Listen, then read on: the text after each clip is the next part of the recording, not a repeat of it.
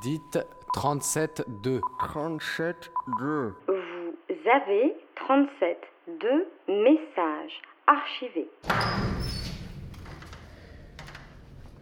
Élevé à base de bave dans ma gueule. Mon père voulait seulement que je m'en sorte petite maghrébine dans le quartier de l'épaule. Du mal à garder un mec, du mal à garder un emploi, non pas que je me la pète. Ma défaut de m'alourdir, ils font pas le poids, Dieu m'offre ce don. J'écris lorsque je me sens à l'abandon. Le rap c'est ma mère, elle a toujours pas coupé le cordon. L'impression ma vie n'est qu'errance, que je me nourris d'espérance. J'apprends vie de mes expériences, comme professeur à la souffrance.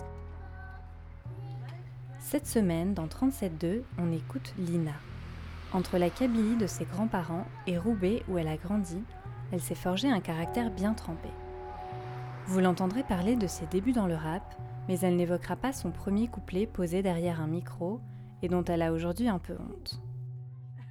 Elle évoquera également ce qui inspire ses textes, sa ville et ses habitants, mais vous ne l'entendrez pas parler de sa mère, son premier modèle féminin, ou encore de Laurie dont elle admire le travail.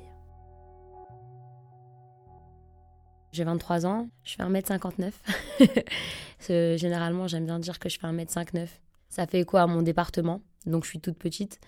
Mais euh, j'espère que, que ma taille, en fait, ne définit pas forcément ce que je suis, parce que j'ai de grosses ambitions. Euh, je me compare souvent à un chat, parce que bah, le chat, c'est quelqu'un de très indépendant, d'autonome, et qui est un peu, euh, un peu solitaire aussi parfois.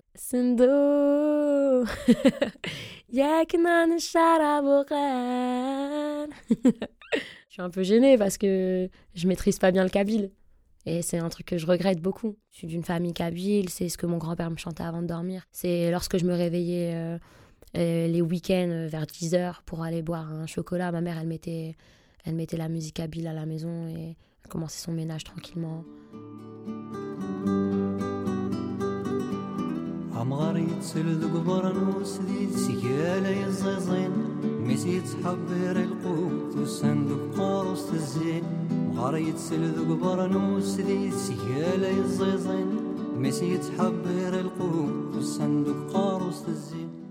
C'est Idjir, c'est un chanteur kabyle.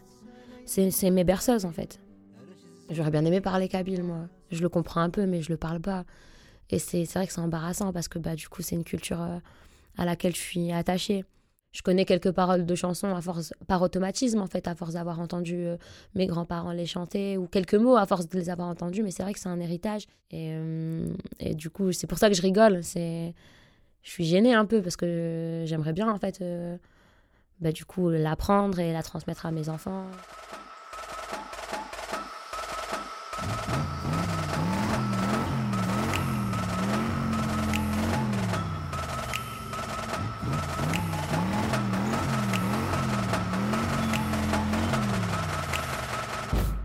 L-Y-N-A. Je m'appelle Lina. Mon pseudo, c'est Punchline. Punchline parce que j'aime le rap.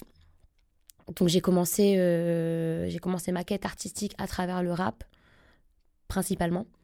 Parce que c'est une musique euh, qui, est beaucoup écoutée dans les quartiers populaires. Moi, j'habite Roubaix. J'habite dans un quartier qui s'appelle L'Épel. Quasiment tout le quartier écoutait le rap. Donc c'est la musique qui, naturellement, en fait, est venue vers moi.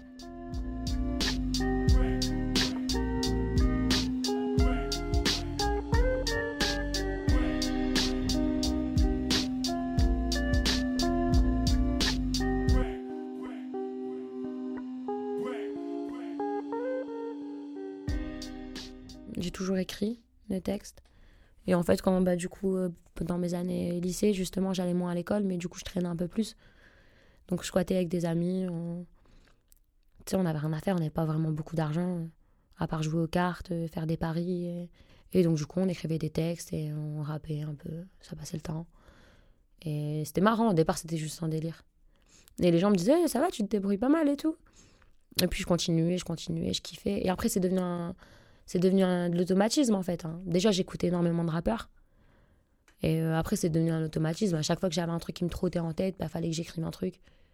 Du coup, maintenant, c'est en fait, j'ai l'impression que ça fait partie de moi, c'est naturel. Je rappe comme. Euh, dès que je sens quelque chose, des fois, je vais avoir envie de mettre une mélodie, je me dire, ah, ça m'inspire ça. Je vais écrire. Des fois, non, je vais aller directement poser des voix. Ça dépend en fait. Mais ça fait partie de moi, c'est quelque chose que je fais quotidiennement. Élevé à base de bave dans ma gueule. Mon père voulait seulement que je m'en sorte petite maghrébine dans le quartier de l'épaule. Du mal à garder un mec, du mal à garder un emploi, non pas que je me la pète. Ma défaut de m'alourdir, ils font pas le poids, Dieu m'offre ce don. J'écris lorsque je me sens à l'abandon. Le rap, c'est ma mère, elle a toujours pas coupé le cordon. L'impression que ma vie n'est qu'errance, que je me nourris d'espérance. J'apprends vie de mes expériences, comme professeur à la souffrance. Je suis juste une personne entière, comprise qu'à demi-mot, car rendre mes verbes à plus que leur académie, même sans micro. Je continuerai de chanter, j'aimerais y prendre mon pain, mais sur la planche, ma liberté en chantier. Dégoûté et déçu, ça me rend moins en moins belle, j'ai perdu mes ailes, me voilà poète déchu et à la dèche. Et comme souvent, mes démons prennent le dessus. Seul un amour pur interrompra ma putain de chute, mes cupidons blessent de sa flèche. Y a ces jours où je crois plus en rien. Mon innocence morte à la crèche. Je vis un enfer dont j'allume la première mèche. Je vis un enfer dont j'allume la première mèche. Je compte sur personne, ma devise. Je me bats car mes sœurs sur mon domise. Je pas mes rancœurs derrière moi de peur qu'elles me sodomisent. J'ai des bagages, mais j'avance en valise. La réalité me révèle plus violemment qu'une perquise. voilà, c'est un peu hardcore. Moi, je suis arrivée dans le rap, je connaissais rien. Je connaissais juste euh, les rappeurs et je connaissais les temps parce que dans ma tête, je savais comment rapper dans les temps. Moi, je savais pas que j'allais faire de la musique en fait. Je suis venue par hasard dans un studio et j'ai commencé à rapper et j'ai kiffé et je m'y suis pris je me suis prise au sérieux en fait avec le temps. Mais je l'ai toujours su au fond moi. Dès que j'ai commencé à poser, je le sentais que c'était c'était mon truc. Je sentais que j'avais le truc en fait. Mais ouais, il y a un an et demi, je me suis dit ça y est, c'est bon, on fait ça. C'est le plan.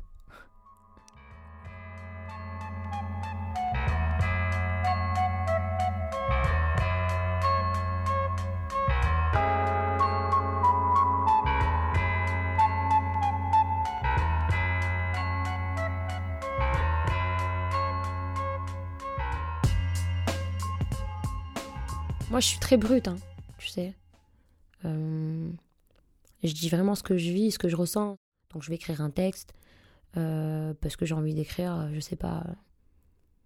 J'ai envie d'écrire sur euh, les gens qui sont partis en Syrie que j'ai connus. J'ai fait un texte là-dessus.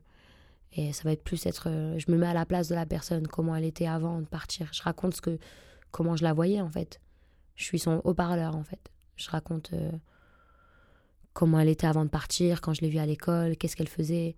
Je raconte pas pourquoi et tout, parce que je sais pas. Je raconte juste un, point de vue un peu avec plus de compassion, quelque chose que qu'on raconte pas forcément dans les médias. J'ai rencontré des gens qui sont partis en Syrie, avec qui j'ai passé mes années euh, lycée, des gens avec qui j'étais dans la même classe. Je connais des gens qui sont morts là-bas, donc ça me fait ça me fait complètement mal. Donc j'essaie juste de de de raconter en fait euh, que ces gens-là, c'est des gens comme tout le monde en fait, et que c'est pas forcément des gens qui sont issus de, de, la délinquance, comme on essaie de nous faire croire. Qu'il y a des gens qui étaient, il y a des jeunes qui étaient brillants en fait, et qui sont quand même partis là-bas, et faut essayer de le comprendre. Pour moi, chaque témoignage est intéressant, et qu'on doit écouter l'homme, qu'on doit comprendre ses choix, parce que ça fait partie de l'histoire française dorénavant.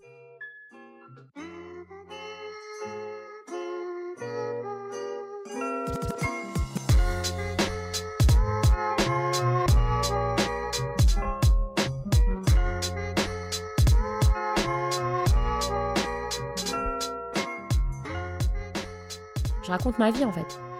Pour l'instant, je raconte ma, ville, ma, vie à, à, travers ma ville, à travers euh, ben, les gens que je fréquente, à travers qui je suis, ce que, ce que je fais.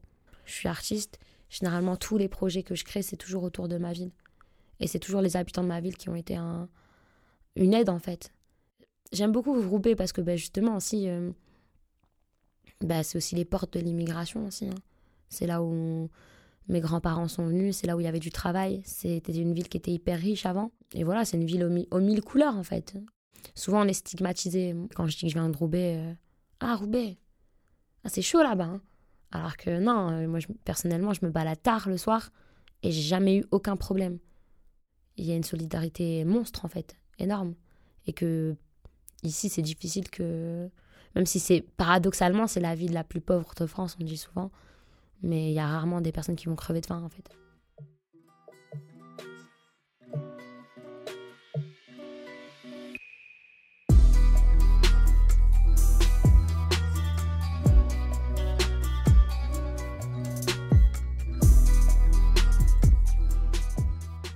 Quand je dis je veux quitter Roubaix, un mic dans mes bagages, c'est dans l'idée de dire que c'est une ville où il y a tout à faire, mais on reste quand même cloîtré Il y a Booba qui dit c'est pas le quartier qui me quitte, c'est moi je quitte le quartier, tu vois. Enfin, c'est toujours dans cette optique de dire euh, on aime notre quartier parce que ça nous a, ça nous a créé, ça a fait ce qu'on était, mais on, on reste cloîtré quelque part aussi. On est entre nous, on est dans l'entre-soi. Tu vois ce que je veux dire?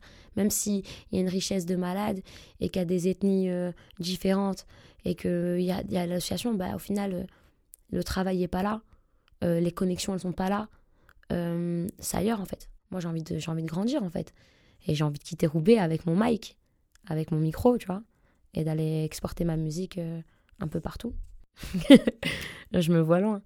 Après, bien sûr que j'aurai toujours un pied dans Roubaix c'est là où j'ai grandi, c'est là où mes parents vivent. Je suis quand même attachée à cette ville. Mais si je peux la quitter, je la quitte.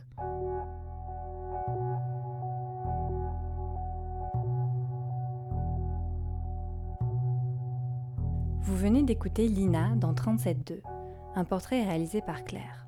Réécoutez-nous sur radiocampus.org et sur les réseaux sociaux.